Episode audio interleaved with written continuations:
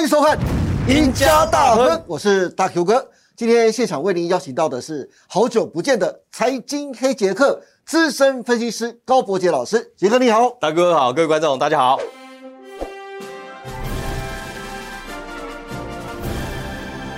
嘿，杰哥，哎今天你特别难得过来啊，我想跟你聊一下大家比较陌生的名词，叫做贪婪通膨，以及接下来啊，通膨到底对国际股市，特别是台股有什么样的影响？因为美国联储会从去年三月开始启动升息啊，一直到今年的五月份。这一年多来已经升息了十次，基准利率调高到百分之五到百分之五点二五，创下两千零七年八月以来的最高。但纵使如此，我们看到美国的通膨还是徘徊在百分之五上下。很多投资人对这个数字可能没什么感觉。我举个例子，台湾五月份的 CPI 年增率就是通膨是百分之二点零二。各位如果常去买便当就知道了，现在一个像样的便当啊，几乎都要一百二十块以上，一杯珍珠奶茶几乎可以买一个便当，但还是一堆盘子跟冤大头愿意去消费。菜市场的菜价就更不用讲了，很多的妈妈都知道贵的离谱啊。台湾的物价都这么让人难以接受，那你能想象比台湾通膨高二点五倍的美国人民又是什么样的感受呢？只是美国都升息了十次，为何通膨还这么高？原因就是因为这四个字“贪婪通膨”。什么是贪婪通膨？贪婪通膨就是企业把各种成本上涨当作烟雾弹，趁机涨价提高利润，就是名副其实的贪婪通膨。最简单的证据就是在去年的时候啊，各位记不记得，欧美前十大的企业税前获利都创下了历史新高，大家不觉得很奇怪吗？照理来说，去年能源缺乏、晶片也缺乏的情况之下，物价大涨，但企业却还能赚大钱，这根本就违反了成本上升、利润减少的逻辑啊！因此，在这里我就想问一下杰哥，通膨真的下不来了吗？接下来通膨会如何影响经济？对台股的影响又会是怎么样呢？我告诉各位啊，基本上现在通膨比当时更严重，哦，你相不相信？我告诉你，各位去看那个，我记得这个新闻还说三重一个那个什么花枝羹，一碗小小碗的九 十块。好好，那那些妈妈们买菜哦，说实话，我也常去采购食材哦，我觉得对哇，现在东西好贵哦。真的，嘿，那当然呢，不管是这个小资族来讲哦，吃便当，我告诉你，以前的鸡腿饭要多少？大概九十、哎，九十对不对？现在超到一百二对啊，但是一百二，哎要一百二了，我知道的一百八，哎， 哦一百八是。但是呢，大家都觉得说，哎，还只能忍痛的买来吃，对不对？是因为生活还是要过嘛，哈、但是我们今天我要跟各位谈的不是通膨这个问题，哈、是而是通膨已经过去了，但是呢，它还是已经变成常态了啦哈。对但是我要讲一句话哈，现在有一个我们讲的一个新的名词叫什么？贪婪通膨。嗯，大家有没有发现这两年通膨上去，对不对？对啊，你说美国经济差怎么样？我告诉你，也没有差。是啊，我们这个企业获利很好，为什么你知道吗？那股价也在涨，对不对？对股市也在涨，对不对？所以现在要跟各位讲一件事情，就把这个事情看透，你就会知道啊，现在股市到底你应该要怎么去面对它哦。好，好什么叫贪婪通膨？也就是说，这个企业以前啊，我们讲说之前前两年通膨不是那个乌俄战争或是宽松货币太多了，对不对？所以变成什么？货币满街跑的时候，物价一直上涨的，原物价对一直涨的，那个我们可以理解。是，但是呢，过了两年之后，现在的物价基本上没有降下来，为什么你知道吗？是因为企业认为说，哇，我我调涨之后，我怎么把售价调下来呢？是而且我而且我再涨价，我告诉你，消费者还是买单，对，所以就吃定了消费者。没错，好，你们大家有没有这样的感觉？就觉得奇怪了，虽然会很痛苦，那叫痛苦指数。嗯，什么叫痛苦指数？也就是说，我这个利率啊跟不上通膨率，也就是说我钱越来越薄，越来越少了。是但是呢，谁赚的饱饱的？企业，就是企业。我拿几个例子来跟各位说。其实好这件事情哦，大哥你看哦，嗯，美国五百大的企业税后获利，我告诉你啊，我们从二零二零年开始哦，一路的就往上增加啊、是因为什么？是因为售价调高了，但是大家还是还是买他的东西嘛，对所还以是变得愿它意买单利润嘛越来越好了。是那你就觉得说没感觉，我们用苹果来比喻好了。好，苹果的 iPhone 手机卖的不错吧？很好啊，非常好啊是哈。那但是它的价格嘞，我记得以前当初如果是 iPhone 的手机当初推出的话，可能就三万二，我们讲顶级的三万二。对，现在新的顶级出来就要多少？你知道吗？三万八，哎四万块，对，涨了六千块以上嘞。是哎，那为什么要涨六千块以上？哎，苹果会跟你说啊，因为我们原物料上涨啊，怎么样的？我规格变比较高啊，哎，规格比较高的那个是一个我们讲的 bullshit，没那错是一个借口。是大哥，你看，你看那个苹果的毛利率啊，你可以会发现从二零二零年开始往上窜，窜到这个我们讲说这个今年啊，毛利率还创新高哎、是，诶哎，为什么创新高？是因为基本上他就是想要多赚一点钱啊。对，这个时代啊，通膨的时代，他认为说我要多赚一点钱，反正我推出新产品，我推出 iPhone 一定有人买，果粉一定哎买一单定，买，所以它不只是毛利率创新高，连那个净利率跟营业利率一直要往上走啊。是，所以这一点可以看出，其实美国的企业获利并没有差哦。嗯，那并没有差，原因还是讲那句话了，厂商企业吃定了，对，就是吃定消费者，我就是不降价，我甚至还涨价。这一点大家有没有感受？真的，一个一只 iPhone 卖这么贵，是不是大家还愿意买？对啊，还是很多还人是愿意买啊。对，，所以这一点就是哦，我只是拿苹果举例而已。但是呢，大哥你要知道哦，民众的痛苦指数什么时候破表，让民众不再消费了，嗯，买不起了，不再消费了，停止消费了，那就是一个隐忧。哦，哎，这个隐忧虽然现在是造成物价上涨，企业赚翻了，但是呢，很多人讲说，哎，那既然哈、东西变贵了，我的薪水没变多，我钱也没变多，那我要干嘛？我要让我的钱变大。对，所以怎么样？想办通法理财，通膨通常钱会往哪里跑？你知道吗？资产对，保值的啊，股市、房地产，对不对？那股市你看看这个，我们前阵子扫了一下全球股市，哇，好多股票都创新高，对不对？没错，哎，好多国家创新高，是真的景气这么好吗？我们讲说前两年是因为通膨、通货膨胀开始哦，因为景气好一定伴随通货膨胀，对，但是过了两年之后，你看看现在现在的景气其实没有当时好，但是呢，股市怎么好像有的股市创新高，甚至我们台股好像也已经快到一万七了，对不对？是几乎好像没受影响啊，还在往上涨，对不对？要注意一点，这个通膨的泡沫随时都会戳破，甚至是连带的影响到股市的泡沫。哦，那我给大家举一个例哈，其实好大哥，你知道我们有个我们台湾的景气对策信号哈？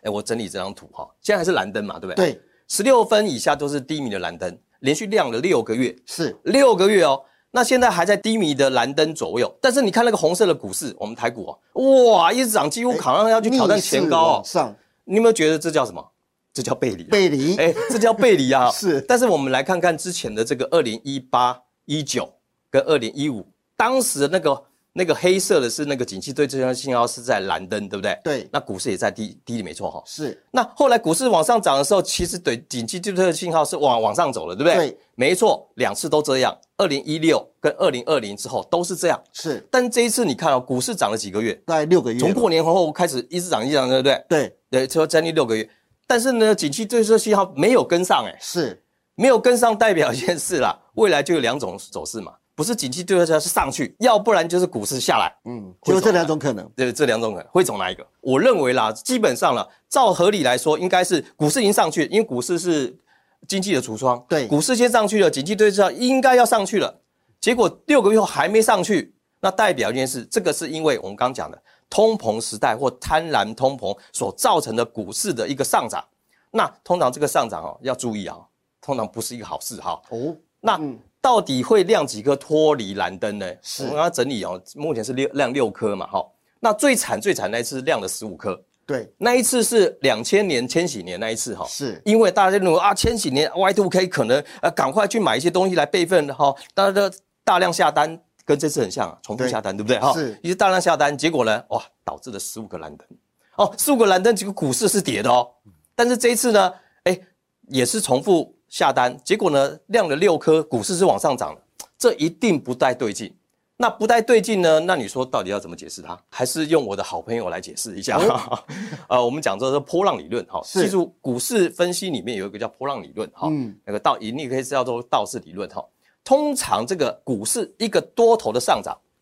它会伴随着这个五个上涨的坡，嗯，好，五波五上波涨，上涨，对，那五波上涨完之后，会有一个三波的调整波，对我们俗称 A、B、C。那当然，这个五波上涨里面呢，一跟三跟五是上涨波，二跟四是回档休息波，对不对？我们把月线图拿出来看，哦，我相信现在很多人在谈说，哎呀，股市啊上看万九了，对，为什么？万九，我因听为到还现在有人说两万呢，我两万了， 是因为现在万七跟万八其实不没差远多啊少，对对啊，大家认为说，哦，你们这些这个看坏行情的措施了哈，这个要一路往上上一万九、两万了，对不对？哎，我觉得并不是这样看的。其实波浪理论有它的一个轨迹可循哈。那当然的，这个股市轨迹呢，我觉得它是不会改变的哈。当然，我从这张图来看哈，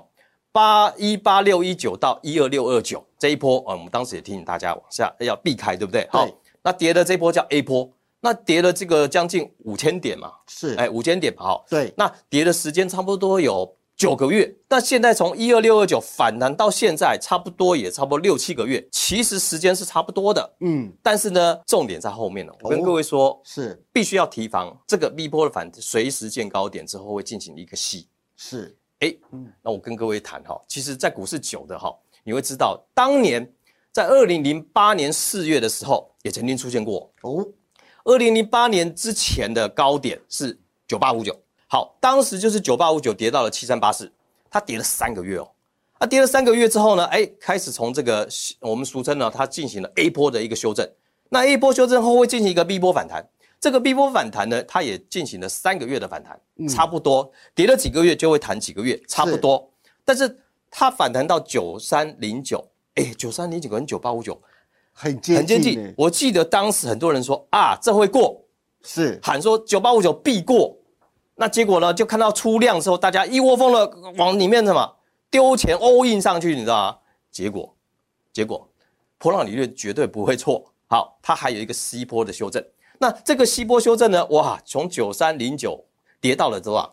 三九五五。哎，大哥，股市里面有一句话叫做“新手套高档，是，老手套反弹”。哦，我记得那一次，二零零八年，我也在股市里面，是很多人真的就是套在九千点之上，你知道吗？哇，他就认为说要九八五九必过，因为看到量来了嘛，嗯嗯，哎，看到量来兴奋嘛，你说，哎，有量怎么可能不会过嘞？哎，那结果那个量没有比前一波大啊，对，没有比在当时那个创新高的那一波来的大。结果呢，哇，很多人套在那里，就一跌跌跌跌跌，哇，就跌到跌翻了，你知道吗？跌了至少也是五千点，哇，真好、的，这是一次。但是呢，更久以前，在一九九八年的时候，二月也出现过一次。哦，一九九八二月以前，曾经来到了我们俗称一零二五六，哦，这也是非常具有代表意义的，对因为它从四千多点涨到一零二五六，对，哎，涨了六千点，一直涨。结果呢，它出现了三个月的回档，三个月的下跌跌到了七零四零，那个时分的是 A 波回档。之后呢，它谈了四个月，谈了四个月，谈到九三七八又来了，谈到九三七八，你会觉得哎，离万点近了，一零二五六随便咔啦啦应该会就会过，对不对？而且又出那个大量，就很多人呢，高手啊，我们讲说那个老手啊，就套在那个反弹上面。是，结果呢，都认为说，哎呀，这一定避过了。结果呢，却忽略了我们这波浪理论讲了，你之前涨了五波上涨之后，你必定会有 A、B、C 的三波的修正。那 B 波很多很多人会把它看成是回升哦。是，现在最流行就是说啊，这个看空了，被嘎空了，这要回升了啊。对，哎，当时就是这样子，所以呢，就九九三七八八八八八八一直跌，跌到五十二，哇，哇，对不对？那这一次嘞，好好，重点在这次了，对，重点在这一次重点啊在，这次了。对，大卫，你看哦，一八六一九下跌了十个月，来到了一二六二九哈。对，那现在也从那个点好开始就反弹了九个月，到现在将近快一万七了哈。是好，很多人会笑说，你看这要回升了，这要回升吗？是因为看到了我们讲说那个出现那个大量，那但是你要注意哦，通常在 A 波下跌之后那个反弹，如何去判断 B 波反弹的高点，就是那个大量。那个大量出现后，隔个月还没有出现比前一个月大的量的话，是那告诉你高点来了，哦，它就是一个 V 波反弹的高点。是，那说跟现在的，其实我们要密切注意，就是说哈，六月份这个整个月的成交量有没有办法比它大？嗯，现在看起来是好像好像有点困难。是，因为量有点缩了哦，因为为什么有点缩？因为外资买完后就稍微休息了，然后台币跟美元又有一点变动，对，所以这个情况之下呢，你说要再出大量呢比较困难。那不管如何啦哈，我还是认为这个西坡的下跌要注意要留意。是，好，那美国这个部分，我们想说，美国哎，全球股市都还在这往上涨啊。那那原因是因为现在是一个通膨时代，但是通膨到最后一定怎么样会结束？对，那结束就会变成什么？景气会下滑。是 那所以说六颗蓝灯，我认为这一次搞不好又要创下十颗以上的蓝灯哦。 嘿，那既然创下十颗蓝灯，那它就有一个不对称的一个行情，就是说股市上涨，然后景气对峙还在低迷。对，所以到底是谁要修正它？我认为股市的修正可能会